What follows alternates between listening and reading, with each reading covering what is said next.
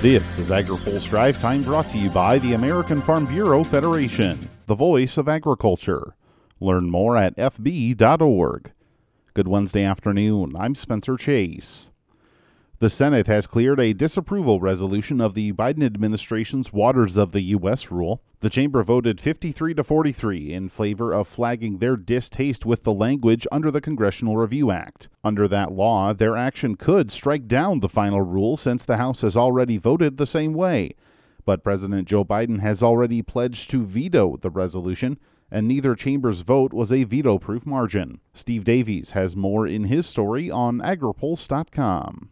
Ag Secretary Tom Vilsack says the pilot of the cattle contract library may already be showing value to beef producers. In fact, he told Senator John Hoeven at a Senate Ag Appropriations Subcommittee hearing that industry practices are already a little different. It's interesting. Our team believes, uh, by virtue of what we knew before uh, the rule was proposed and what we are seeing being provided by the industry, that adjustments have already been made to some contracts in a positive way for producers. Good.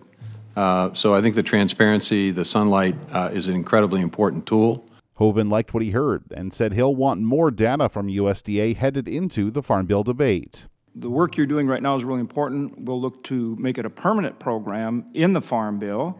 And so we're learning, you know, as you uh, put it into play, the, the experience uh, that you gather here is going to be really important as we set up a permanent authorization and funding for, for the program. So we'll be looking to that. Vilsack also told the committee he was struggling to hold on to many USDA employees due to salary constraints. He said the issue is showing up in everywhere from veterinarians to help fight animal disease outbreaks to local farm program staffers helping producers navigate Farm Service Agency programs.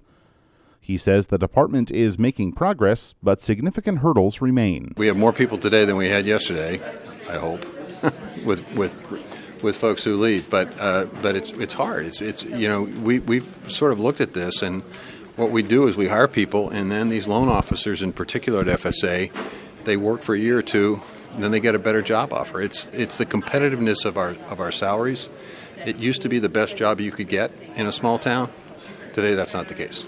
AgriPulse's Philip Brasher has more from the hearing in his story on agripulse.com. Last week, the Food and Drug Administration made news by approving the safety of a lab grown chicken company's finished product, and the agency isn't expecting the work to stop there. AgriPulse's Hannah Pagel has more. The head of the Food and Drug Administration says it expects to see more interest in cell cultured meat. FDA Commissioner Robert Califf spoke at a House Ag Appropriations Subcommittee today. He says FDA's current expertise with similar cell cultured processes gives the agency a good understanding of the technology's safety. Uh, that's our expertise, and that's what our protocols are oriented towards. We expect to see a lot more applications in this arena, and so, you know, we'll all learn as we go along, but I think we have good protocols at this point. But Califf also made remarks that frustrated a major farm group about the need for developments like cell cultured meat. As we look at climate change and supply chain disruptions, the use of biotechnology in food is a huge area that we're all interested in. There's no getting around it. It, re- it requires um, collaboration with the Department of Agriculture, for example, because we have split responsibilities here. The incorporation of climate change into the conversation drew the ire of the National Cattlemen's Beef Association lobbyist Ethan Lane.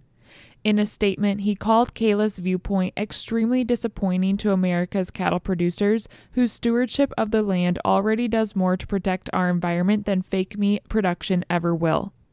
FDA shares jurisdiction of cell cultured meat with USDA's Food Safety and Inspection Service. There is currently no food made from cultured animal cells available for sale in the U.S. market. For AgriPulse, I'm Hannah Pagel. Now, here's a word from our sponsor. Today's episode of AgriPulse Drive Time is brought to you by the American Farm Bureau Federation. Tell the Securities and Exchange Commission not to regulate farmers like Wall Street. Ask your lawmakers to support the Protect Farmers from the SEC Act. Learn more at fb.org. That's all for today's Drive Time. For more agriculture, trade, environment, and regulatory news, visit agripulse.com. Reporting in Washington, I'm Spencer Chase.